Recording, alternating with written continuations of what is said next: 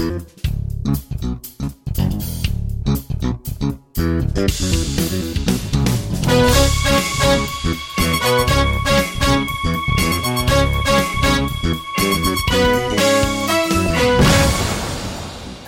and welcome to the podcast of Tech EU. This is our episode number 133, recorded on September 3rd, 2019. If you are listening on iTunes, please take a minute right now to leave us a review. This will help others find the show and stay up to date with the European tech news. Today we will talk about the French digital tax and the response to it by the US, about ACAST borrowing money from the European Investment Bank, about future Europe, and much more. In the interview department, we have got a conversation with Daniel Korski, uh, the co-founder and CEO of the GovTech startup acceleration platform Public.io. I am your host, Andrei Degeler, joined today by our research lead, Natalie Novick. Hey, Natalie, how's life? Hi, Andre. It's going well. And first, before we get started with the podcast, I just want to say a big thank you to all the podcast listeners who came up to me last week at Turing Fest in Edinburgh. It was such a delight to hear from you. And thank you so much for introducing yourselves. It means so much. And I was so sincerely touched by meeting you all and have really appreciated hearing from you. So thank you so much for listening. Yeah, this is great. This is always great when you get feedback to what you're doing and podcasts uh, have don't have exactly the fastest feedback loop. So that, that that's great that uh, you were able to uh, meet people who are actually listening to us. Definitely, and really like to reiterate that point about making leaving us a review on iTunes. That really helps us out and also lets us know what you like about the show and what we can do better. Also, if you see us on any conference at all, if you have anything to say about this podcast, please do. We are very happy to talk. Now, before we dive into topics of today, uh, another short uh, shout out. Uh, today's episode is sponsored by the O'Reilly Velocity Conference, and this one is coming to Berlin on November 4th to 7th. The conference will focus on teaching new skills, approaches, and technologies for building and managing large scale cloud native systems systems. It will cover everything from Kubernetes and site reliability engineering to observability and performance to give you a comprehensive understanding of applications and services. So get your tickets today on velocityconf.com slash tech and stay on top of the rapidly changing cloud landscape. And of course, listeners of the TechEU podcast can get something special. That is 20% off most passes to Velocity. Use the code TechEU20 during registration. So it is velocityconf.com slash tech and the code is TechEU20. Now, Stories of last week. What I wanted to talk about today is actually two stories, two in one, or rather maybe two developments of one story that both happened last week. And it's all about the French digital tax, uh, which the country introduced recently. Uh, just to remind you, France is going to start taking 3% of the revenues that major tech companies generate from their digital businesses. The tax only applies to companies that earn more than 25 million euro per year in France and at the same time at least 750 million euros worldwide.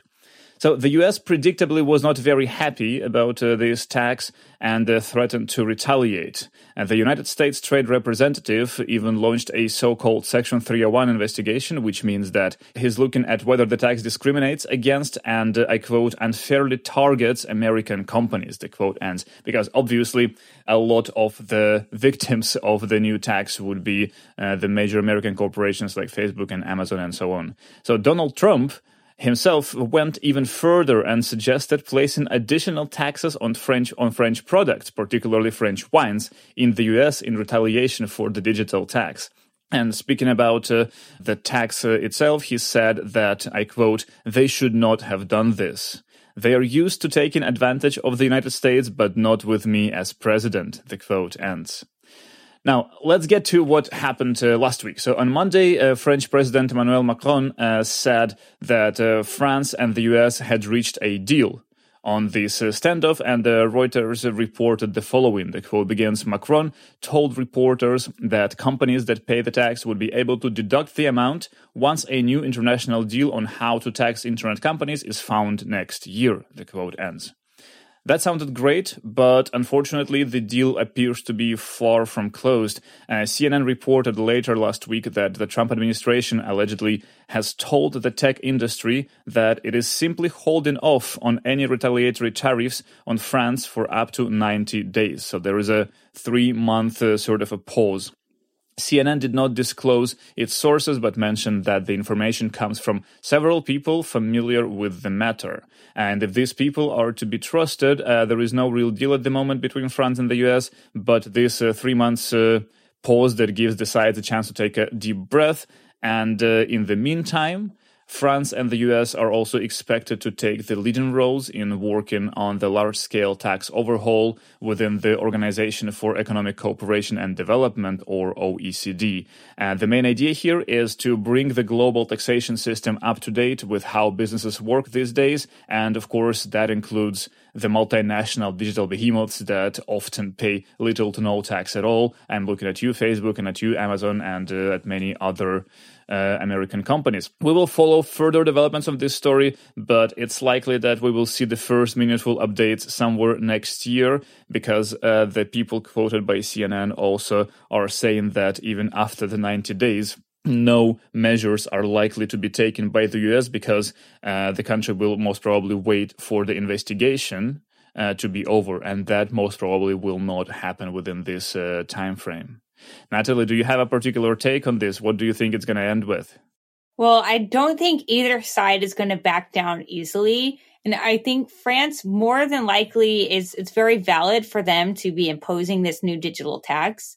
Uh, but I don't think the American side will back down very easily without a fight. So not sure what's going to happen, but maybe it's something that the multinational organization, the OECD, will have to hash out. No, yeah, it's an it's an interesting situation because, like, if you think about it, if the U.S. introduces like the same mirror tax, it's not going to work. Nothing's going to happen.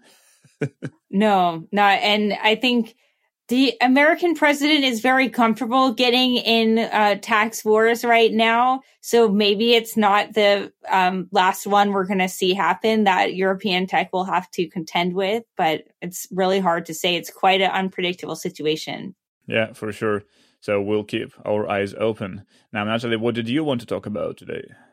Yeah, so this week I wanted to talk about a new 25 million euro loan by the European Investment Bank into Acast, the Swedish podcasting company.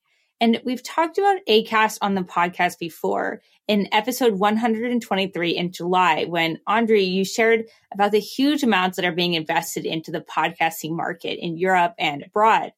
Acast produces both independent podcasts and hosts the audio content of other publishers, including this podcast you're listening to right now. And why this loan is significant is that it's a direct loan by the EIB into a European technology company. Most of the time, we know the EIB for investing heavily into private equity or VC funds, which is then later invested into startups. But the EIB is taking an increasingly larger role by investing loans directly into small and medium companies under the investment plan for Europe. This plan, which is alternatively known as the Juncker Plan after the European Commission president, was designed to mobilize private investment and help European companies compete on a global scale. Well, much of the EIB's investment money is earmarked for infrastructure and climate projects. An increasingly larger share, today about 40%, is specifically outlined for small and medium enterprises. There are different schemes available, but if you're a company of less than 250 employees, you too can apply for the type of financing that was just announced by Acast. In this example, what the EIB is offering is called quasi equity. And this might sound counterintuitive, but stay with me for a moment. Quasi equity was designed specifically for the needs of innovative high risk companies and is unique to the EIB. This type of financing was aimed at eliminating some of the unattractive elements of other types of investments. For example, traditional loans might be unattractive to high risk and high growth companies when it might be difficult for them to commit to regular repayments when all resources are currently being put into growth and R&D. Similarly, equity investments at a later stage dilute the shares of early shareholders who took on financing at the high risk stage. So quasi equity aims to mitigate the negative aspects of both of these sorts of financing. This type of EIB loan does not require regular repayment, nor does it require giving up equity in the company. So it seems like a pretty great offering for European companies at the growth stage. The EIB has been offering quasi equity loans since around 2016, and the demand for these types of investment continues to grow. Their investment in Acast is probably one of their most notable loans recently for watchers of European tech. Because when you look at some of their latest European investments, more commonly you're seeing things like 26 million euros into Dublin Airport's operational resilience and 140 million towards Hungary's structural funding. But things like this are becoming a lot more common. But if you look closer, you're also seeing some strategic investments into technology companies. For example, earlier this summer, 11 million into Intrinsic ID, which is an IoT security company from the Netherlands. And last year, 20 million towards aiMotive, a Hungarian company working on self-driving car technologies. So given the pretty attractive offering by the EIB here and the EIB's commitment to continue doing more quasi equity investments, if this is an option that you haven't considered for funding your company, it's one that you might want to have a look at. However, do be aware that EIB has a pretty comprehensive due diligence process. And here again is where the deal with ACAST really stands out for investors, when you're considering an investment, you should know the product and the team pretty well inside and out. But here, it looks like the EMB, EIB and ACAST are a great fit. The EIB, quote, loves podcasts, according to the YouTube video they produced announcing this latest investment. They also have hosted several podcasts on ACAST for some years now, a dictionary of finance and future Europe, and we'll link to them in our recommendation section. So they've had a while to get acquainted with one another. All in all, it's a pretty interesting deal and a pretty great alternative for European companies looking to compete. So have a look at the EIB's offerings. There might be something that's a right fit for your company. So check that out. Okay, so I totally failed my homework. I didn't really dig too deep into it, but uh, but I still don't really get how this uh, uh, quasi equity thing works. Do you actually have to repay it at all? Well, this is very interesting because I did quite a bit of digging into this. And in terms of repaying it, they are actually very kind of wishy washy in some ways about how much they expect to be getting repaid. And they've also been very public about saying we don't expect that all of these investments will be repaid. Um, but then I tried to find more information about the terms and these are kept private. So I, we really don't know what the terms of this loan look like. So it does seem that it is pretty generous and will be flexible considering they're not giving up any equity in the company. Yeah, exactly. You don't give up any equity and it doesn't seem like a convertible because any convertible at this stage would not make a lot of sense, I suppose. So we'll link in in the show notes to um, the EIB where there's an article that they put out about what is quasi equity. Uh, this is really kind of the most comprehensive document that I've seen on it. Um, but even that doesn't give too much information about what quasi equity really entails, the real nuts and bolts of it. Right. So if you listen into this and uh, you know more than us about it or you understand the story that we're linking to better than us, do let us know. We would love to give an update on this in one of the future episodes. For now, though, uh, we can uh, move on towards the interview section. And uh, uh, this time it's going to be a conversation with Daniel Korski, which I recorded last week in Copenhagen at the Digital Front Runners Conference. So Daniel is uh, the co-founder and CEO of the GovTech startup acceleration platform Public.io, and we discussed a bunch of questions regarding the governmental tech landscape across Europe and uh, its uh, prospects. Let's listen to this one together, and uh, we will be back in a few minutes. Hello, uh, this is Andrew Degeler reported today uh, from the Digital Frontrunners Conference for Tech.eu, and I have a chance to catch up with Daniel Korski, the CEO and co-founder of Public. Hey, Daniel, thanks a lot for taking the time to talk today. It's a pleasure to join you. So uh, let's start from the beginning. Who are you? What have you been doing over the past years, and what are you doing now? So, uh, as you said, I'm the CEO of a of a new kind of venture firm, Public, which uh, uh, my co-founder Alex de Carvalho and I founded three years ago with an idea of of basically creating um, a GovTech ecosystem in Europe, uh, backing great startups that want to transform public services, accelerating them, building new companies from scratch, and effectively trying to create um, all the other accoutrements of an ecosystem, conferences, uh, research, and so forth, in an effort at, at trying to make Europe the sort of place where the welfare state is rethought anew with new technology. And I came to and I came to that job after uh, about twenty years in and out of government, most recently as the deputy head of policy for the British Prime Minister.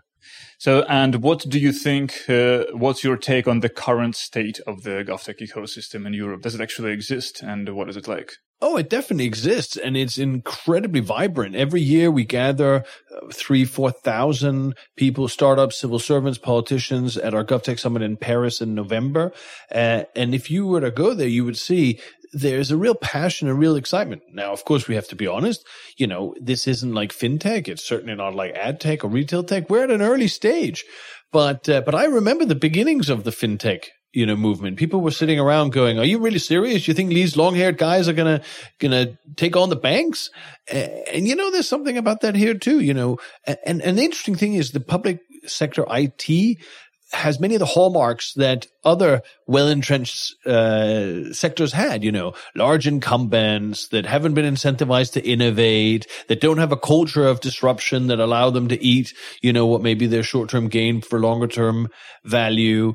Um, so, so I see a lot of the same hallmarks, and at the same time, I think there's something happening in our in the technology ecosystem as a whole, and and what I mean is, I think you know 20 years into the latest sort of wave, there, there is now a, a sense from founders and engineers and product managers that maybe you know technology needs to focus on doing something good as well as doing something fun or doing something valuable and impactful as well as doing something financially rewarding and govtech is one of those beneficiary sectors from that sense okay.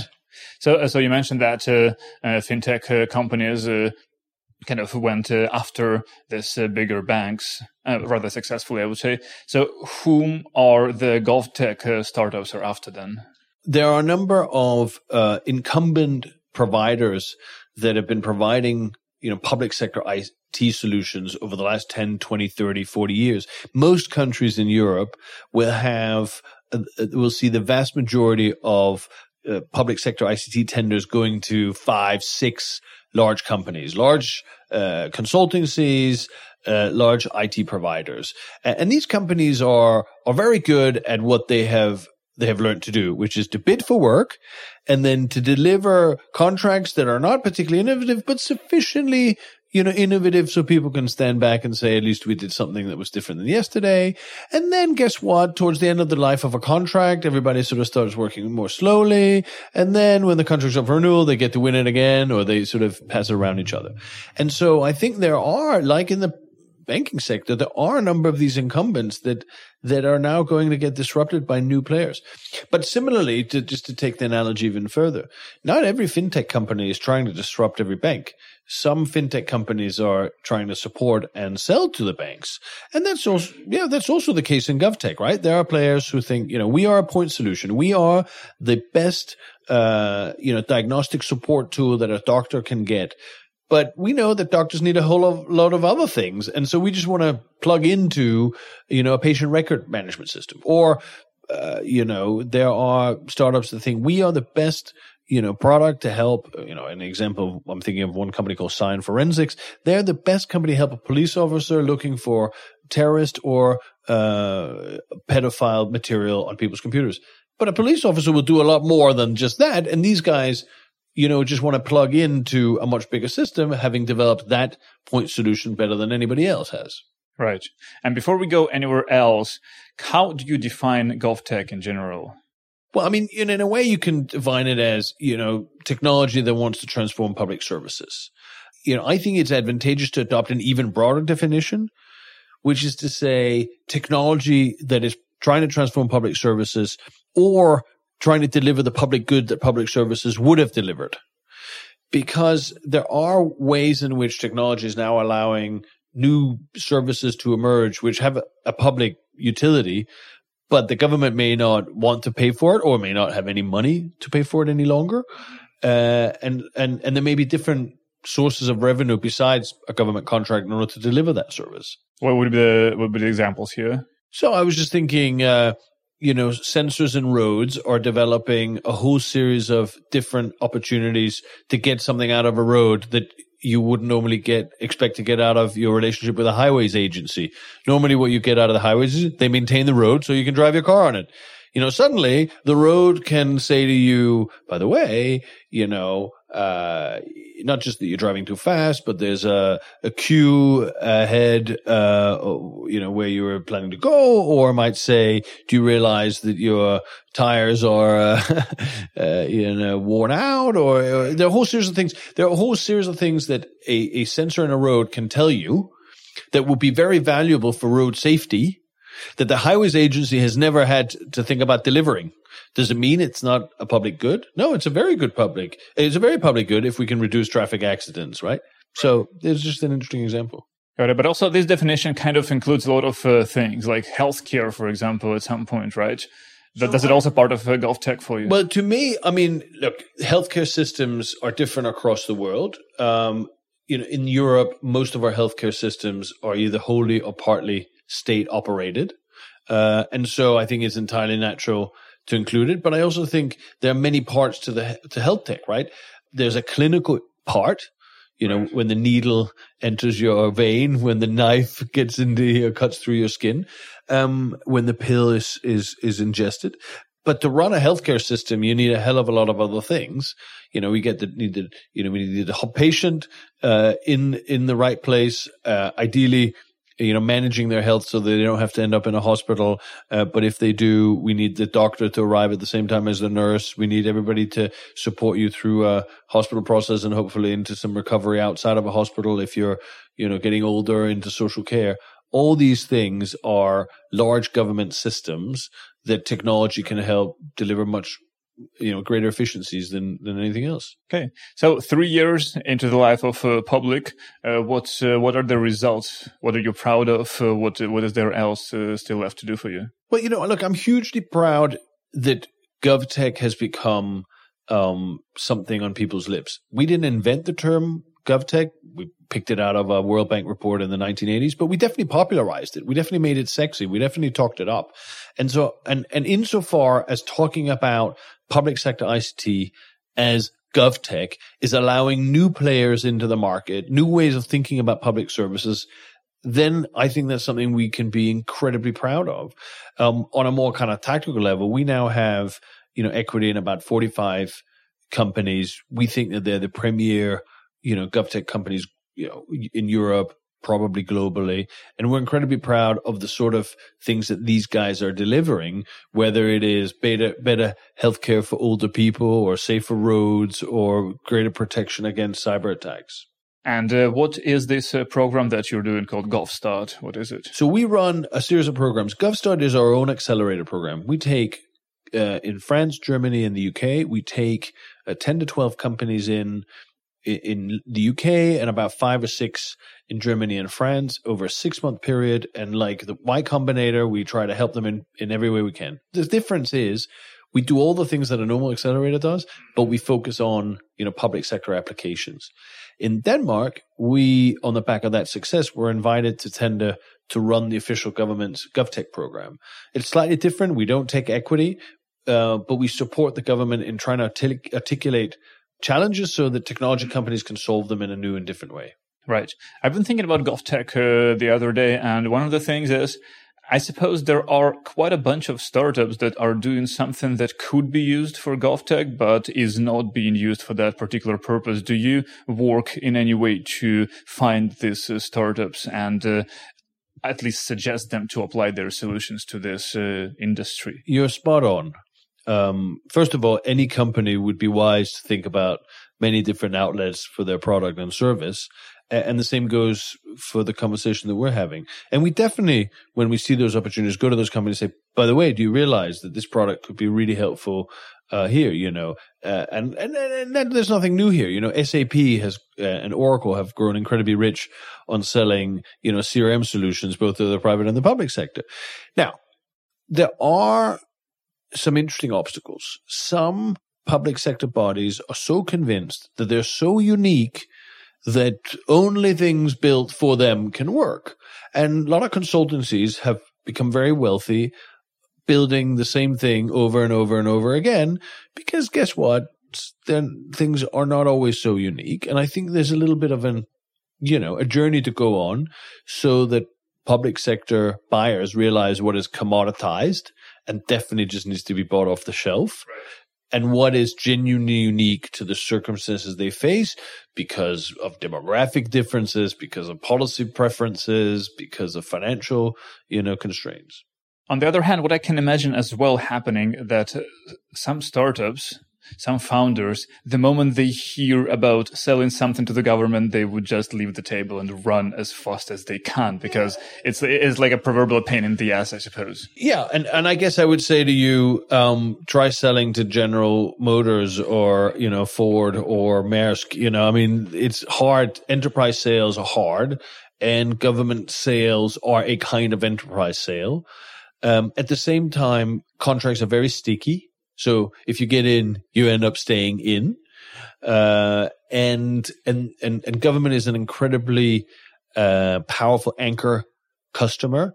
If you can say, you know what, I'm selling this to, you know, the, the German welfare ministry or the British army, you know, that's an incredibly powerful, uh, recommendation. Uh, so that's an advantage.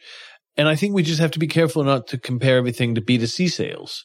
You know, it's not like putting a great T-shirt on Instagram and then seeing them fly off the handle. But I, I also uh, fly off the shelf. But I also think that there is potential more longevity in some of those other contracts because you know your T-shirt, which garnered you lots of sales on Instagram, you know, may not be as uh, as uh, a la mode, you know, a, a week or a month later. Is this something you're uh, coaching your uh, startups about as well during the programs? How to how to sell, how to uh, how to approach the governments. Exactly. I mean, we try to kind of talk to them about some of the softer side, some and some of the more, you know, uh, if you will, administrative sides. You know, how do you kind of deal with the tender process? But but at the same time, you know, selling the government is kind of like selling everywhere else, in the sense that people buy what they have confidence in, and you can give confidence in a number of different ways. You can give it in a in a sort of very hard nosed financial way, or you know by building a story around your company and a brand and associating with people who are trusted and so on and so forth. So that also works for the governments. Yeah i mean people you know humans are humans right? Uh sure government works in a slightly different way it has to take care of 100% of the population not just sell to 60% of the population and that's the huge difference in a sort of b2c comparison. But buyers are humans too. You know, they also go home and put their kids to sleep at night, and and they also worry about you know their colleagues' uh, success or failure, or who will get the next job, and so on. And you kind of have to tell a convincing enough story that they're interested in what you've got to sell. Then comes the formal procurement process. And to finish uh, things off, what do you see being done wrong by the startups most often when uh, uh, selling to the governments? It's a great question. I think you know, to the point that you made, maybe sometimes an underestimation of what's required, maybe a an under, uh, underestimation of the fact that they need to take the customer on a journey. I say that to people starting out in the public sector. You know, find a customer that has a need, knows that she has a need, and has the money and power to act on that need. That may not mean your ideal customer, it may mean that you will be starting out in a small municipality, you know, north of Warsaw, as opposed to in the Polish finance ministry. But that's okay. You know, start there and build from there. And I think there's a sort of tendency to say, well, who is my natural customer? And let me go to that customer. But that customer may not have a need, realize they have a need, or if they haven't even realized it, have the power and the money to do something about it. Okay, Daniel, thank you so much. Thanks a lot for the interview and uh, uh, enjoy the rest of the day. Thank you very much. Hello again. Welcome back to the podcast of tech.eu. Thanks uh, uh, to Daniel uh, once again for uh, this uh, conversation. It was really interesting to talk. And now it is uh, time for the recommendation part. So, what I wanted to recommend today is a quick story. Well, I mean, it's a long story actually, uh, but a quick uh, recommendation from me. Uh, the piece is called uh, How VCs Cover Europe. It was written by Vincent Jacobs on Medium, and it's a quite detailed overview of how VC funds can reach companies and founders in different parts of Europe. And that uh, ranges from opening actual physical local offices uh, all the way to crunching a lot of data and uncovering the hidden champions, if you will, in each uh, geography. So it's very obvious, as the author mentions, that European VC funds need to find a way to be present in the local ecosystems. Because right now, just sitting in a London office and waiting for the best startups to come knocking doesn't uh, cut it anymore at all. So check out the piece and let us uh, and the author know what you think on Twitter or in any other way known to you. We would love to hear your thoughts. Natalie, did you read about this one? I did. And I thought it was very comprehensive and covers a lot of the same things that I'm also noticing in the ecosystem. So that's why I wanted to slightly piggyback off of your recommendation, Andre, with a somewhat similar recommendation of my own from Jean, the managing partner of Kima Ventures. And Kima Ventures is headquartered in Paris, and they're a venture capital arm of Xavier Niel, who is the French billionaire and mind behind 42, which is the free tech school and one of the most active angel investors in the world. So Kima Ventures invests in a company about every three days. So they've really seen a lot of the ecosystem. And I think their observations are very keen. So the post I'm recommending this week is titled For Foreign Investors Willing to Back Startups in France. But I think the takeaways are applicable for those investing across Europe. So it's a nice complement to your piece that you recommended earlier. So in the post, he encourages those that are looking to invest in France and I'll say Europe um, to spend time to get to know the ecosystems and the teams that are coming from these ecosystems. Get to know the unique differences and also to take these teams seriously. Don't waste founders' time and realize that you need to put in the work as an investor to get on the ground in these places to gain trust, to listen, and to understand. And a lot of what he says in the piece reminds me of my experience that you need to approach everything in these new places with a learner's or beginner's mindset and not to take what you know uh, for granted. And I've really appreciated that he wrote it. And I think there's a lot of valuable advice in there for investors of all types or anyone that is coming into the tech ecosystem, no matter your background. But for a bonus this week, I want to do another recommendation for the Future Europe podcast by the European Investment Bank.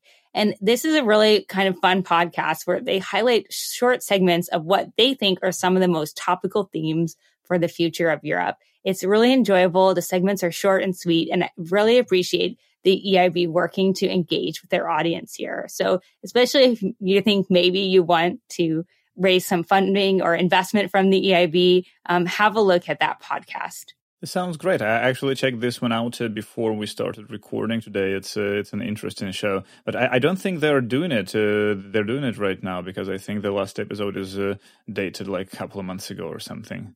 So I can only hope that uh, they will start again. Yeah. Maybe they're on a break after summer. Maybe they took summer off. Yeah, I mean it's a governmental organization in Europe, so they they, they might as well have done just that. Now uh, it is also time for us to take some time off, at least tonight. Uh, that's it for today's podcast. I do hope you enjoyed listening to us today, and if you did, please tell a friend or colleague about the show and follow our updates on Twitter at tech underscore eu. If you're not a subscriber yet, do subscribe today on your favorite podcast app. We are present on all the platforms on uh, Spotify, on SoundCloud, on Acast, you name it. Uh, uh, audio engineering for this podcast is done by SoundPulse. That's sound-pulse.com. And please feel free to email us with any questions, suggestions, and opinions at andri at tech.eu and natalie at tech.eu. Natalie, thank you so much for joining today. I'm really looking forward to seeing you in, what, two weeks in person when we will be able to uh, record a uh, show uh, together in Copenhagen. I'm looking forward to that too. It's been way too long. Indeed. So thanks for having me today. Thank you for listening. Enjoy the rest of your week and talk to you next Wednesday. Bye bye.